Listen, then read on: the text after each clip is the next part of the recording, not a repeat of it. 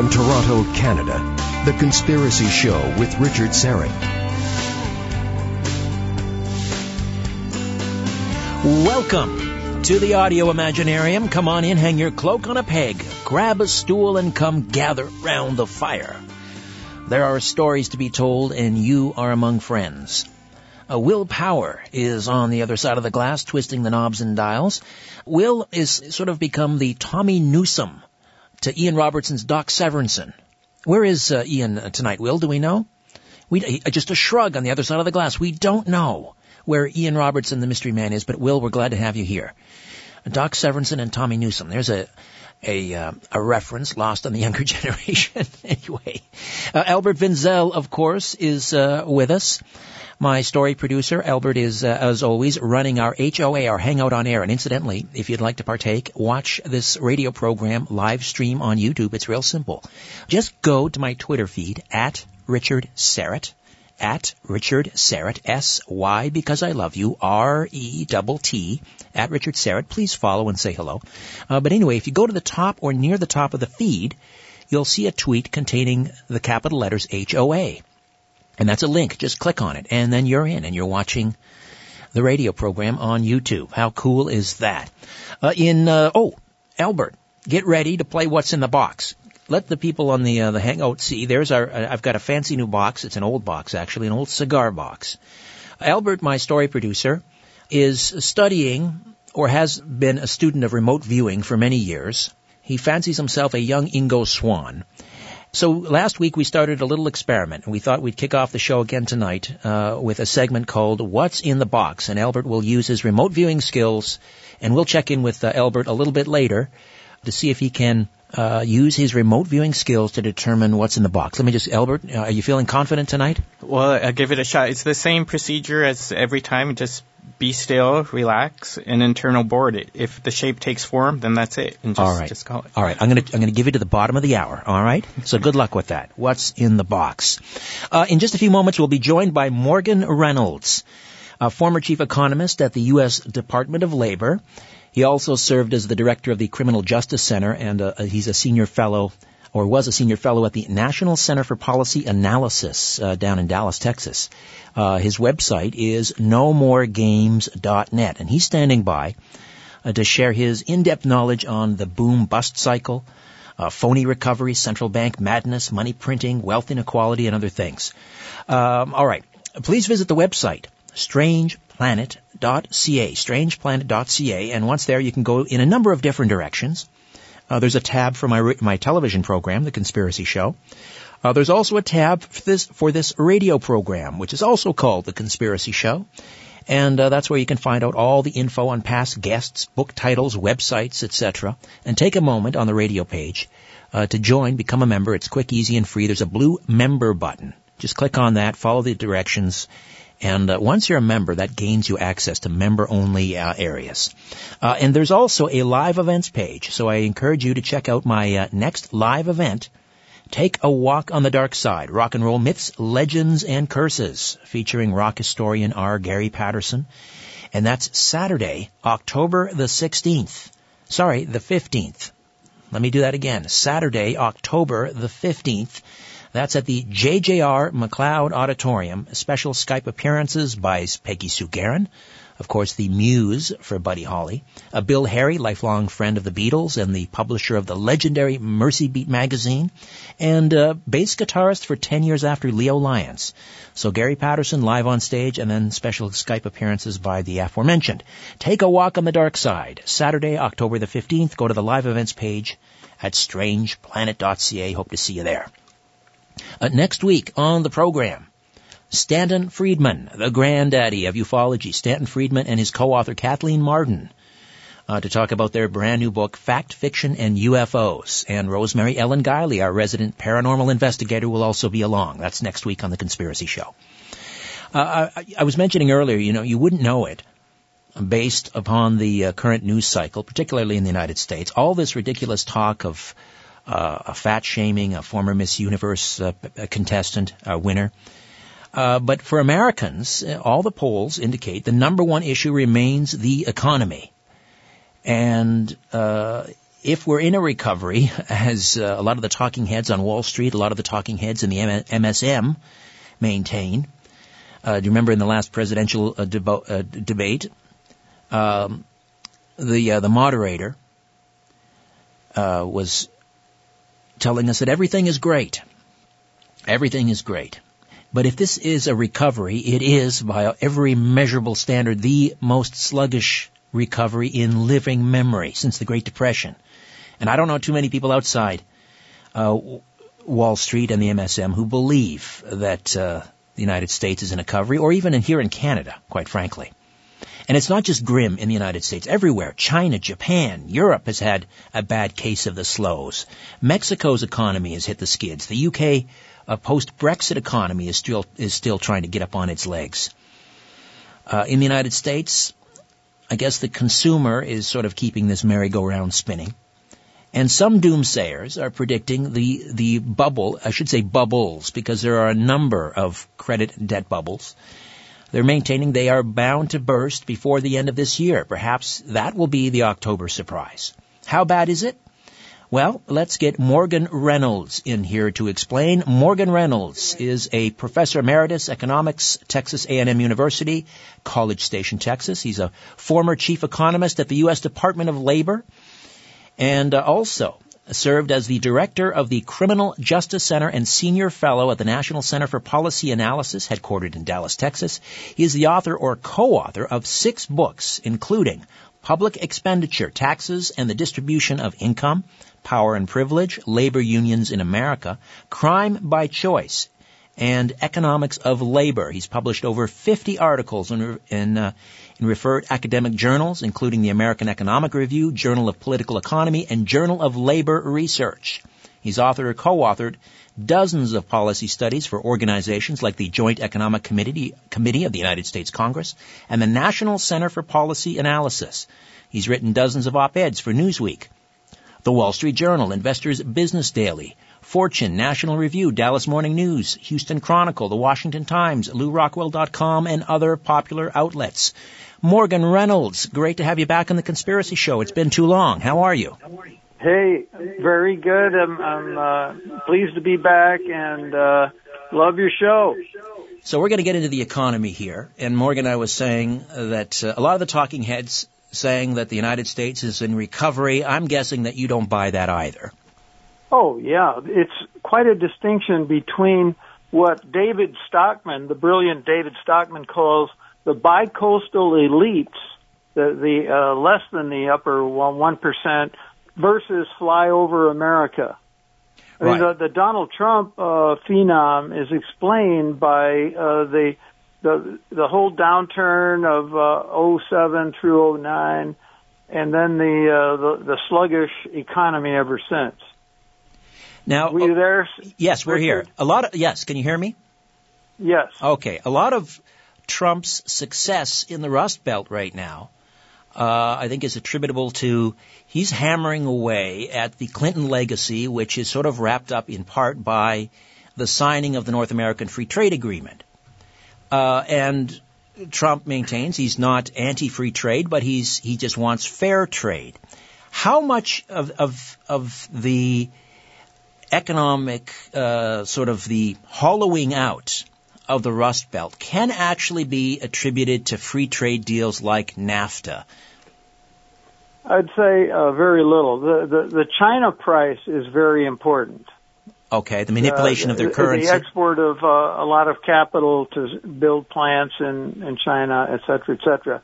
But, you know, the main culprit here is the Federal Reserve, the central bank. Right. The whole, uh, you know, the most important thing, uh, uh, if we go back in history a, a bit further, was August 15, 1971, when the Republican president uh, at the time, Richard Nixon, cut the last link between the United States dollar and gold. Right, right. Basically because France said, hey, we got all this funny money, we'll take the gold, and they, uh, Nixon closed the gold window. Well, it took them a couple of decades, really, till Alan, Alan Greenspan got in charge of the Fed to learn how to really rock and roll. In other words, uh, make our money completely dishonest and, uh, you know, oceans of dollars. And, uh, the, the, uh, the, the link, uh, the, although it was not a true gold standard, uh, uh, prior to Nixon, it was a, a, still a constraint on uh, the the Federal Reserve just going bonkers. And what the Fed, what Ben Bernanke, by the time we got to the 0708 crisis, he uh, we had 200 plus years to get uh, to a balance sheet, the Federal Reserve balance sheet of 900 billion dollars, and then we within um, a few years we went to 4.5 uh, trillion. Right. In other words, it's just unimaginable absurdity type thing. Now, and uh, here, here's the whole fallacy in uh, this Keynesian and monetarist uh, nonsense about uh, putting economic growth all in the barrel of we've got to inflate, inflate, inflate. That is complete nonsense. Uh, even Milton Friedman agreed that the optimal uh, amount of money, once it's money, is any amount.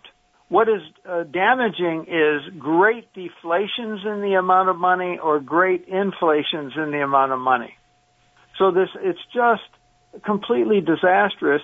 And uh, since I spent my career, my, most of my adult career at uh, Texas A&M University, and I'm proud of that.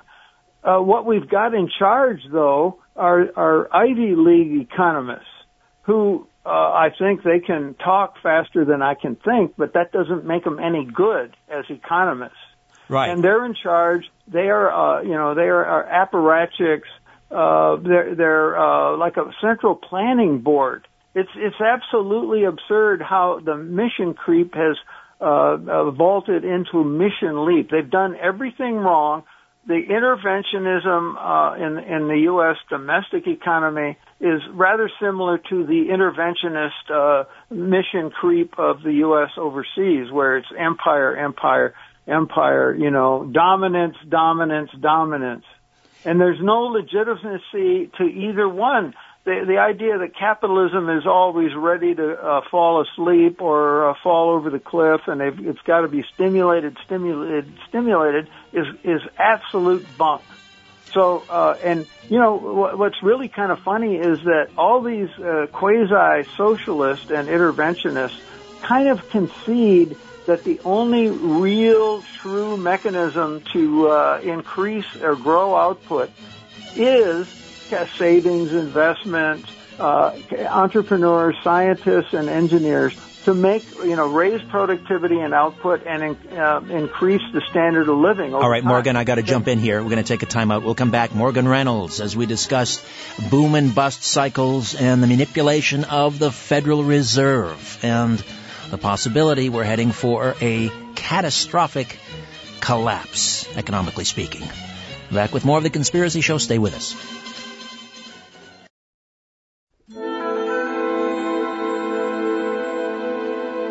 Shaking the world and seeing what falls. This is The Conspiracy Show with Richard Syrett. Stay tuned at the bottom of the hour. Our resident remote viewer, Albert Vinzel, will attempt to determine what's in the box. Right now, Morgan Reynolds stays with us, uh, the um, a professor of uh, economics emeritus at Texas A&M University. Also was the former chief economist at the U.S. Department of Labor. And we're talking about boom and bust cycles and um, the Federal Reserve and its uh, manipulation uh, of the currency and of the of, of markets. Um, interesting. He mentioned uh, Nixon closing the gold window back in 1971, and you know, there's an old saying that eventually all paper money reverts, or fiat currency reverts back to its intrinsic value, which is exactly zero. Uh, and since 1971, I think the U.S. dollar has lost, what is it, uh, uh Morgan, about 97% of its uh, purchasing power?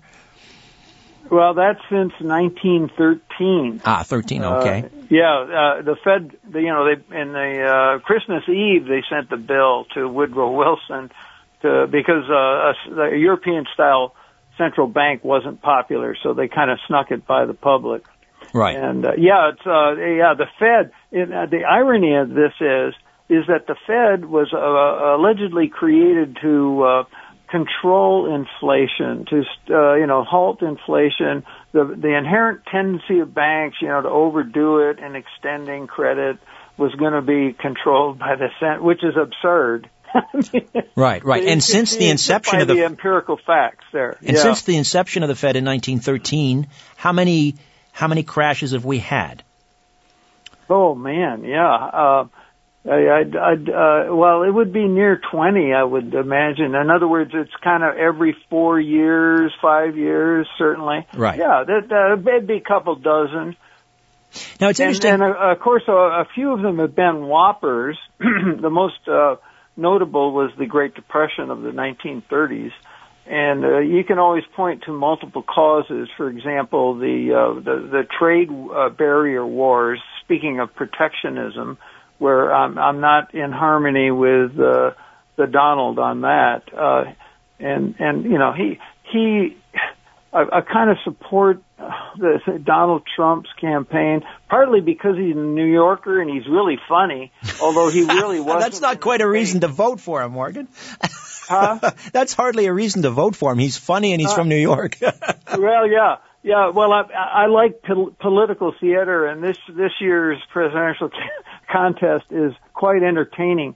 But here's the real reason I would uh, I'm probably going to vote for him, and that is Hillary. I I I, I would describe as uh, pure evil, and in particular, I'm worried about a nuclear war because she scoffs at Putin. You know, uh, they they've been uh, since the fall of the Soviet Union treated like a, a just a third world country. And hey, they're for serious. Uh, you know, this is you don't toy around with this and uh, you know extend NATO right to the border of Russia, et cetera. That's right. So the well, Donald says, "Hey, I can, you know, you can deal with uh, Putin, et cetera." Well, this so is interesting. less of a, of a war risk than Hillary. Absolutely. This, you know, and this is lost on a lot of the millennials that uh, you know want that that Hillary says are living in their parents' basement. The millennials that that were supporting Bernie, they need to understand that when it comes to foreign policy and when it, when it comes to trade they have uh, Bernie has more in common with Donald than Hillary does.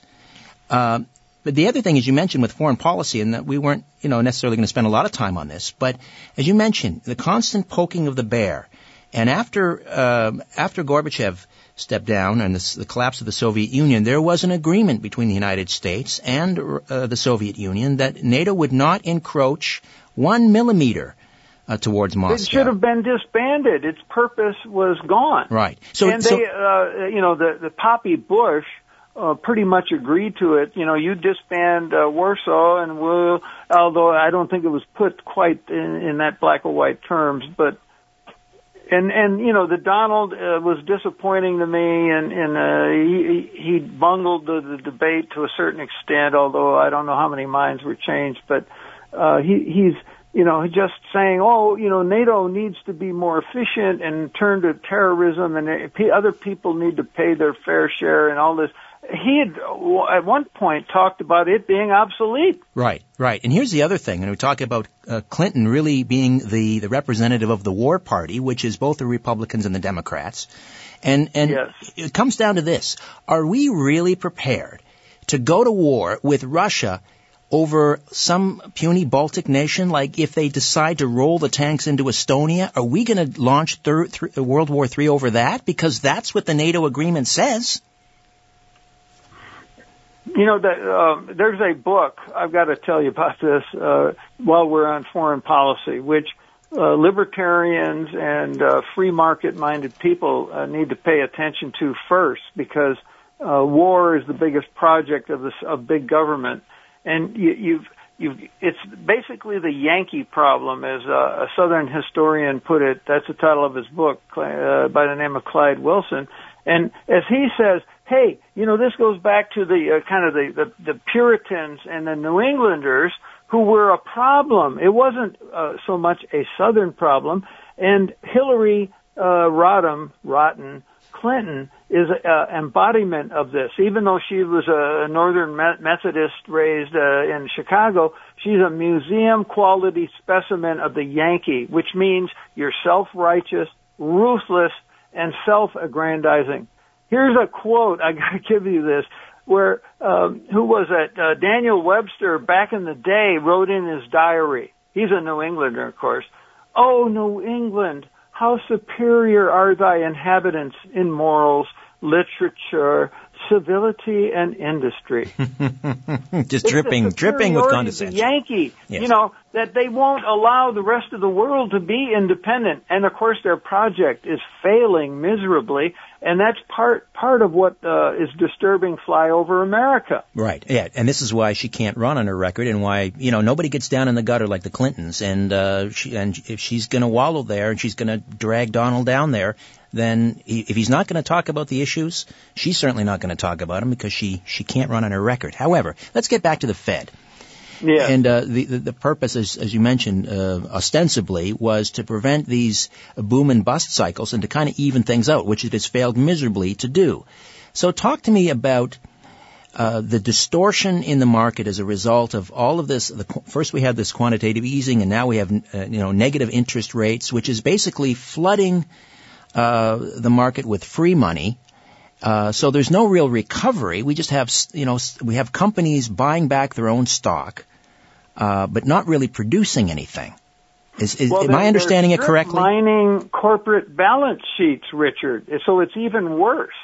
Uh, in other words, net business investment isn't anywhere like a recovery. And if you don't have the net in, uh, business investment in uh, the the t- the new technology, the new capital equipment, your guess what? Your productivity, your output per hour of labor isn't going to go up like it once did. And that's what we've got is, a, a zero uh, productivity growth economy right now. But, but so, it's not, it's not just the United States. I mean, this is a worldwide problem. China is in the same boat. Japan. Uh, I mean, how, how, big? I've heard these these bubbles. We're talking about these uh, bubbles being in the quadrillions of dollars.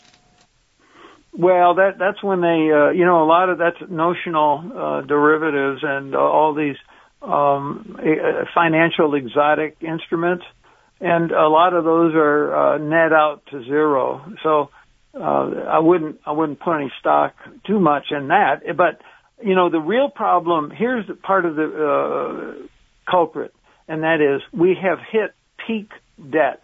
You know, you hear all this stuff about peak oil. You don't hear about that anymore because oil's uh, going for U.S. for $45 a barrel and probably is going to hit 35 again.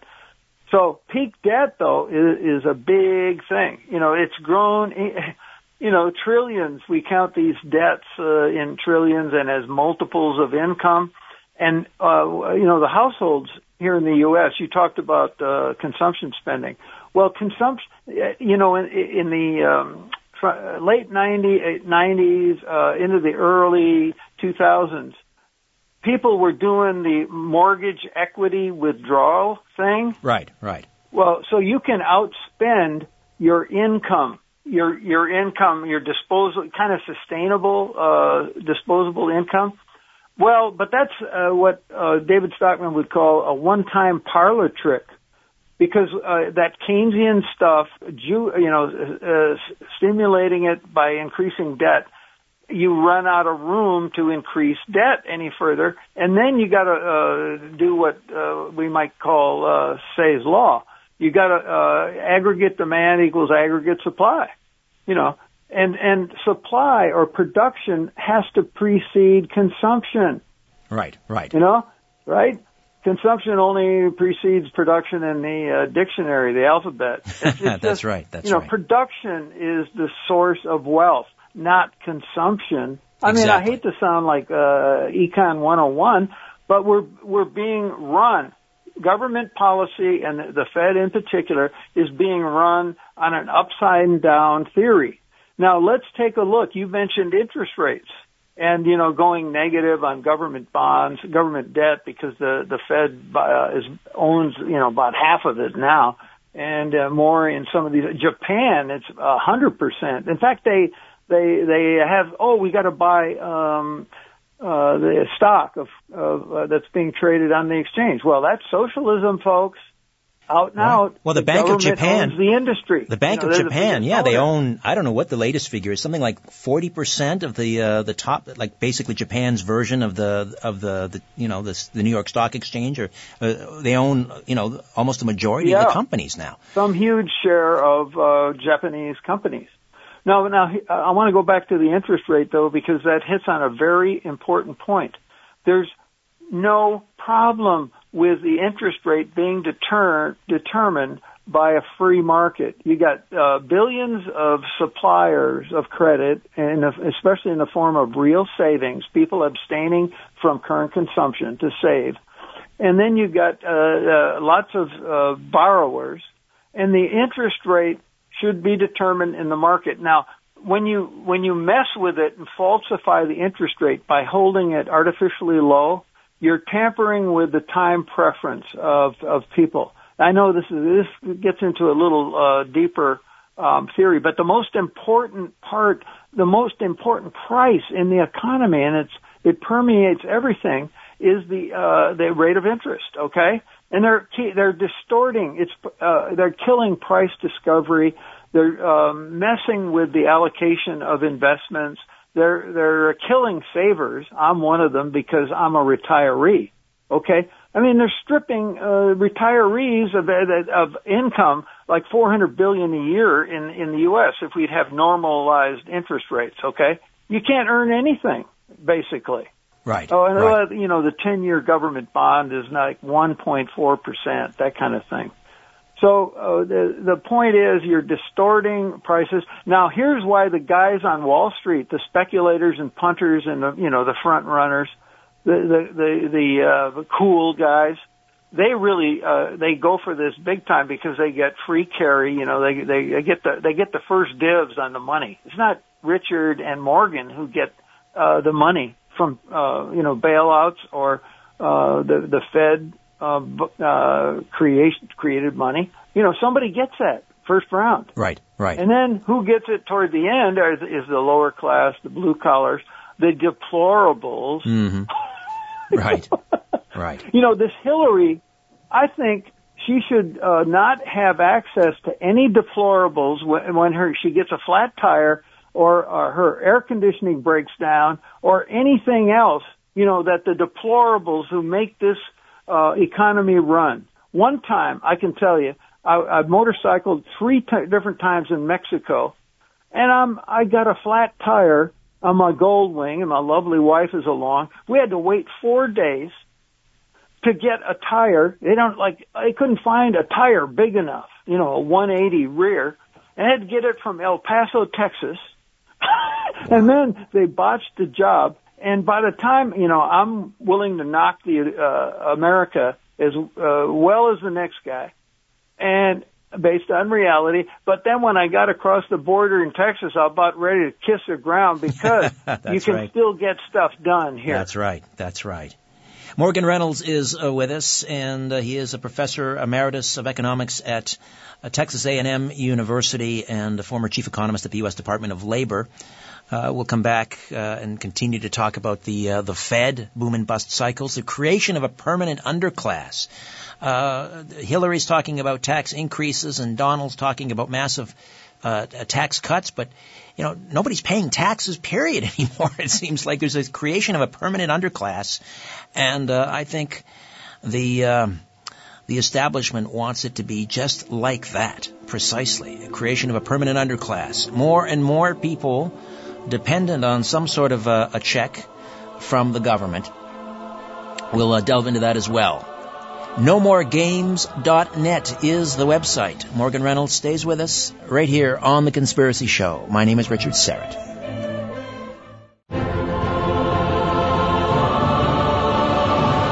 Providing the evidence and letting you draw your own conclusions. This is The Conspiracy Show with Richard Syrett. Morgan Reynolds stays with us. NoMoreGames.net is the website. Uh, former chief economist at the U.S. Department of Labor and a um, professor emeritus of economics at Texas A&M University. I wanted to talk to you about the creation of a, a permanent underclass, which I think is is by design, and um, I think it was well, it's been over 50 years since LBJ's Great Society. I think that was 1964. And, and since that time, I read recently, since 1964, the United States government has spent 22 trillion dollars. 22 trillion dollars in its war on poverty. And after all is said and done, Morgan, I mean, has it, has it changed anything other than, you know, created, as I say, a permanent underclass? Well, if just to be fair about it, uh, if you if you look at the poverty statistics, uh, in the on the order of fifteen percent have been counted uh, as as below the poverty line, uh, with some up and down with the business cycle, but there's no progress. And uh, if you if you look more carefully, it, it's worse than it ever was because so much of the income down there is transfer payments. And and now, of course, this this problem is exploding. Uh, there, uh, fifty percent of Americans are, are are on some kind of transfer payment, including me, because I'm on Social Security. Okay, mm-hmm. and uh, of course, you can argue, oh, I paid a lot of taxes there when I was working, and so on and so forth. But the point is, this uh, there, there now there's ten thousand people per day going on U.S. Social Security because uh, the, the the the leading edge of the um, baby boom generation is is retiring, and uh, you know the the Donald talks about cutting taxes, which has been the Republican formula, and supposedly you can do this forever based on the argument that Dick Cheney puts up, and namely, de- deficits don't matter. Yeah, they don't matter until they do. You know, when when you've run out of borrowing room, and you know the the, the central bank won't be there, I predict, to bail you out again and again and again because the central bank won't have any credibility. It'll probably uh, go the way of the dodo bird and 99% of the other species that ever occupied the, the planet.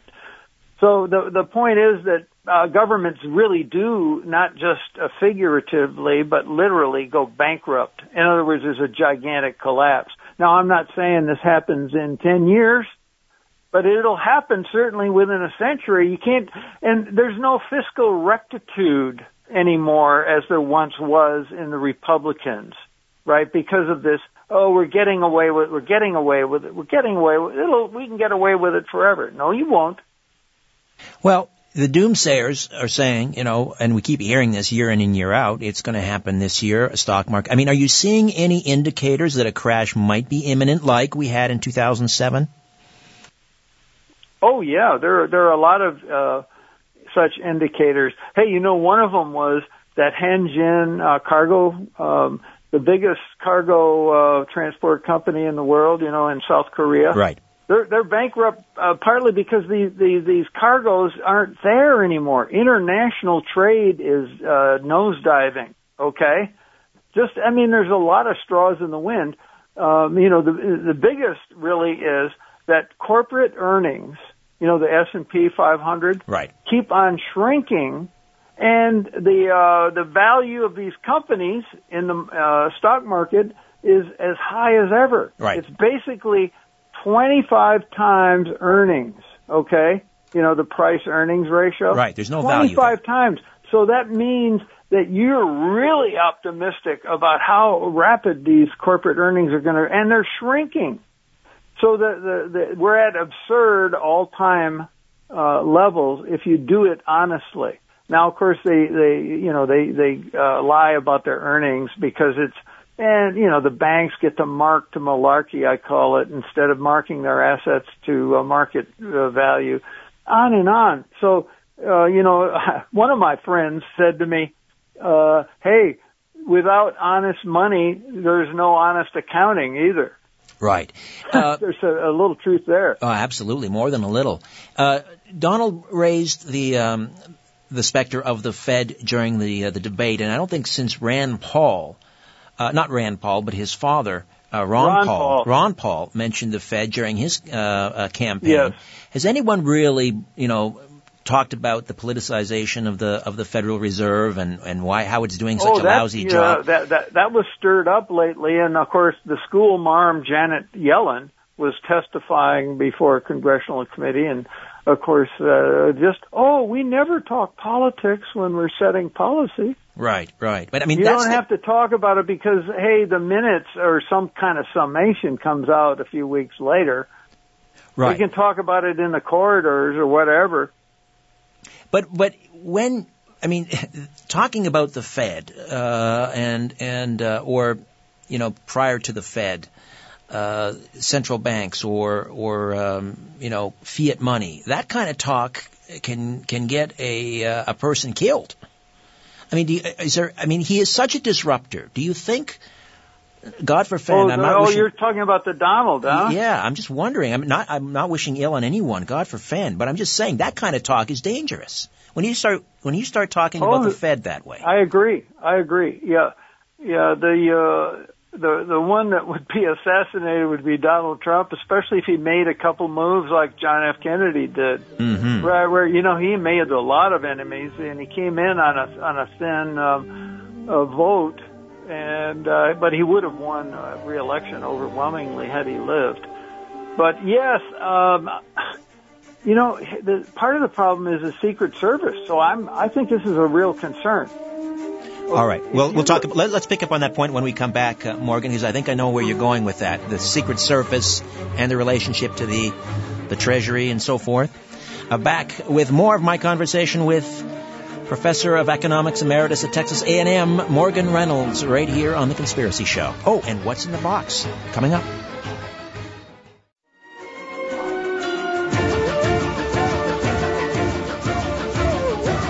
Take a look around. What do you really see? This is where you can tell all about it. The Conspiracy Show with Richard Syrett. All right, welcome back. Morgan Reynolds is with us, and uh, we were going to uh, do the big reveal, what's in the box, but my remote viewer, uh, story producer Albert, has fled the studio. He'll be back. Anyway, we'll we'll get to that when we get to it. Now, Morgan Reynolds, professor emeritus economics, Texas A&M University, and uh, the website is nomoregames.net. Um, I want to. Oh, we were talking about the Secret Service, and you you were saying that that uh, and the possibility that something untowards may happen to uh, to Trump. And um, I was trying to figure out where you were going there because I know the Secret Service at one time when it was formed was sort of a branch of the U.S. Treasury, but that's no longer the case, right?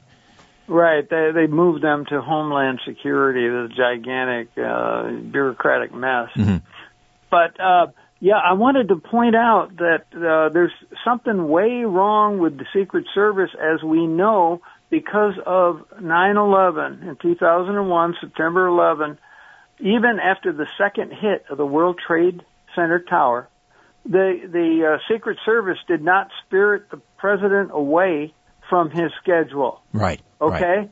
completely contrary to uh, Secret Service practice. Absolutely. Okay, A day or two later, I'm talking with there was a, wa- another person present plus Elaine Chao, the Secretary of Labor, and she's describing her morning. There's two Secret Service agents uh, tr- trailing her around all the time, even though she's just a cabinet member.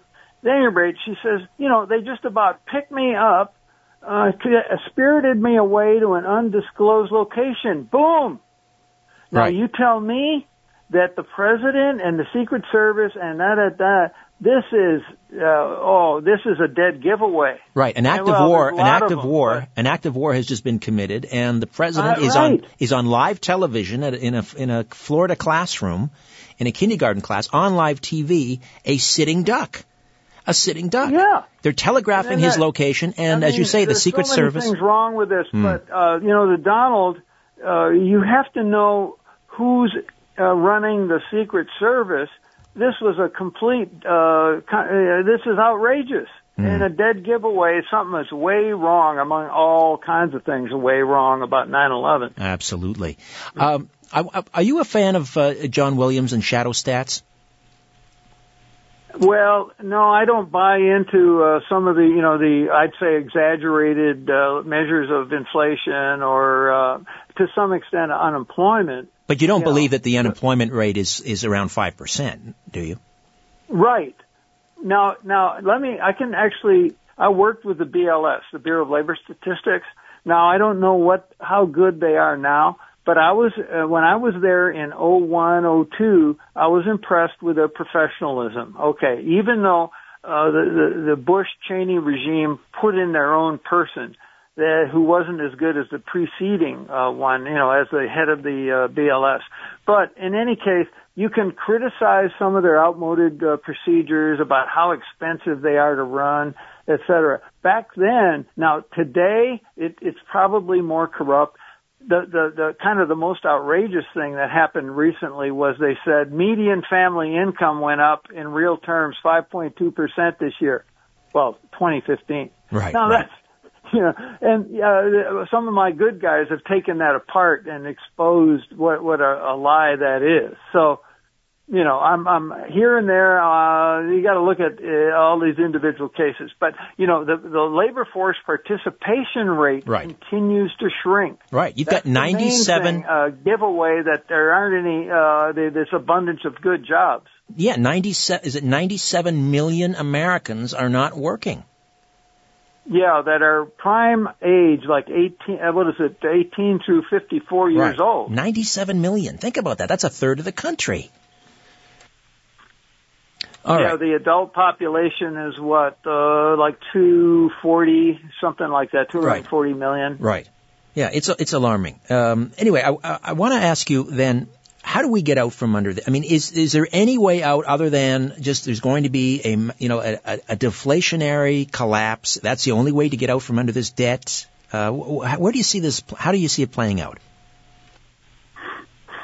Well, I, I, don't think true reform can come until there is uh, a, a real collapse and all these people are, and their ideas are discredited. And then maybe we have an opportunity to do the right thing. Now that, that would mean all this interventionism has to start to be repealed. Now here, uh, yeah, that means overseas and domestically.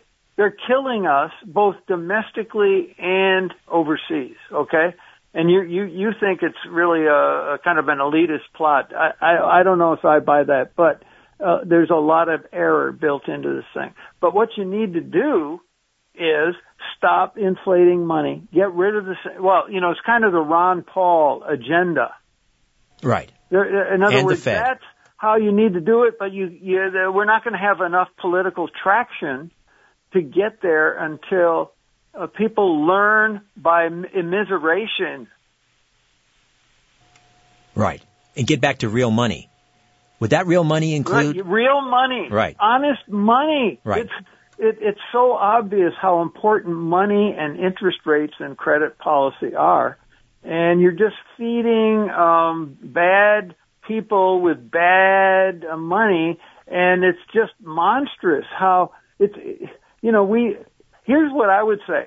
What's really maddening to me is if I think back to when I was a student, undergraduate and graduate, and you learn uh, good economics. I mean, economics is a science. It's an it's not a physical science. It's a social science, but we've got it's the most advanced. There's a lot of uh, great knowledge that about the fundamentals here. That's what's maddening. And we could be doing things right. We did it kind of right for much of uh, U.S. history, but now it's wholly in the tank. It's all 180 degrees from sound policy. And do you think before uh, this ends that the the Fed and uh, you know the the European Central Bank they're all going to kick the money presses into high gear one more time, one last effort to try and you know push the push the string? You know, I'm wondering if it isn't a bit like uh, Obama was going to invade Syria because the the sarin gas and all that. Well, wait a minute, we don't even know who's who's responsible, right? You know, what turns out we pretty much agreed. Uh, it seems like the facts are that the Assad government didn't do it.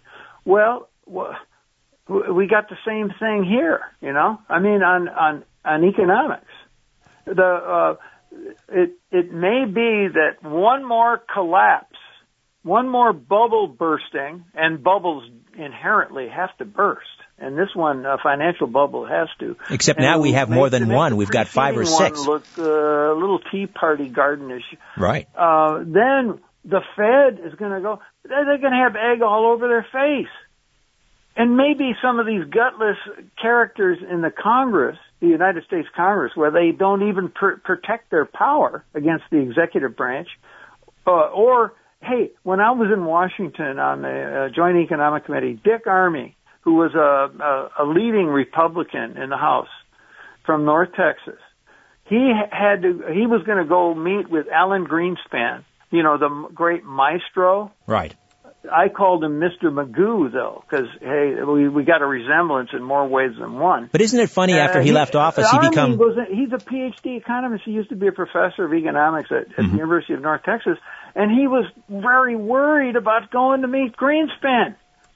If I were in his shoes, which I will never be, I'll run for office, but I would be calling him on the carpet Right. and taking him to task intellectually. yes. Isn't it interesting when And Green once Greenspan is is uh, you know just he's responsible for a lot of we uh, before him we had Paul Volcker, which amazingly enough stopped a, a great inflation, double digit interest rates, and the like, and certainly helped Ronald Reagan. Uh, to have a partly undeserved reputation for uh, the great Reagan recovery. Yeah, uh, Volcker economic administered some tough medicine, 80s. but it worked. It was tough medicine from Volcker, but it worked. And it Yes. not interesting. Once Greenspan got out of uh, that position at the Fed, all of a sudden he becomes bullish on gold. Yeah, yeah. Well, he was a gold bug, you know that that uh, uh, uh, term of infamy, because it, it just basically, you know, uh, it's honest money. It's the choice of the people. They want honest money because they know they're in effect. They they intuit at least that they're being ripped off otherwise, and it's just here I go again, maddening, maddening. Right. So you, we can't put a timeline on when the when the crash is going to happen, but I mean all the pieces are there. Uh, we didn't learn any lessons from 2007, and now instead of just a subprime loan bubble, we've got six or seven bubbles. We've got credit uh, card bubbles. We've got student loan bubbles. We've got Mm, right, Uh, right. Student loans are uh, they're uh, wide default. It's 1.3 trillion dollars and growing rapidly. Auto loans are the subprime is up to uh, 30 percent now, and uh, you're going to get this great wave of used cars coming off lease, et cetera. I mean, they're they're feeding, uh, they're they're they're eating into uh, future sales right now. You know, yeah, they're- it- it's a perfect storm. It's a perfect storm, and we learned nothing from 2007. So who's ever uh, sitting in the Oval And Office? then you know, Yeah. okay, if Hillary's in the in the uh, White House, what's she going to do? She'll say, "I'll t- I take full responsibility." What the heck is that? a That's too a late. worthless statement. That's right. You're That's not right. resigning, or uh, nobody else is resigning. You sound like the 9/11 Commission. It wasn't our purpose to find blame. Yeah, you didn't. Right. Right. Well, just like uh, with her statement on Iraq. Well, well, we'll we'll we'll learn from our mistakes next time. Yeah, as if, as what if. in Libya? Right. Benghazi? Right, Come and then- on. They have uh, look at you know Richard, the U.S. government has uh, the reason they can't win a war, quote unquote, no matter who with whom they started, is they they have no legitimacy. You they what they've forgotten about goodwill. And uh, you know what is real power or influence They with keep other pick, people? yeah, they keep picking the wrong side. They're on the wrong side. They Uh, are. They. Uh, Morgan, I we, mean, they they they've taken you know Mao Zedong's uh, comment about political uh, power comes out of the mouth of a gun, barrel of a gun. I mean, it's just that's it's just naive. Morgan, we're going to have to have you on again. Uh, we'll do it in November next month. Are you good for that?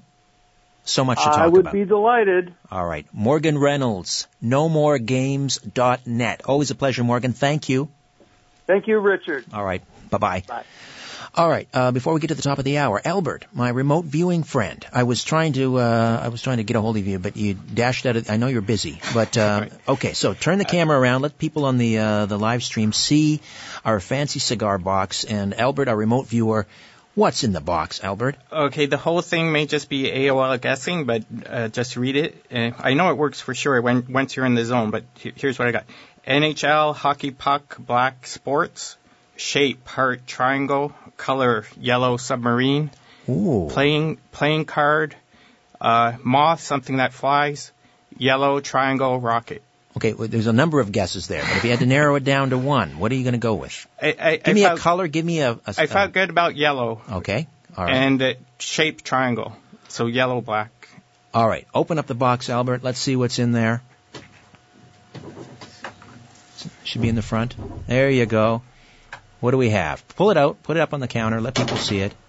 There you go. It's a child's uh, toy. It's a wooden milk truck. Well, you had the yellow part kind of right. All right. All right. yeah. Next week we'll try again. Good job, Albert. Thank you. It's Okay, tough. A lot of pressure on you. Yeah. there are literally dozens of people watching. All right, we will be back. Uh, as always, get on up to the website strangeplanet.ca, say hello on Twitter at Richard Syrett, and follow the truth.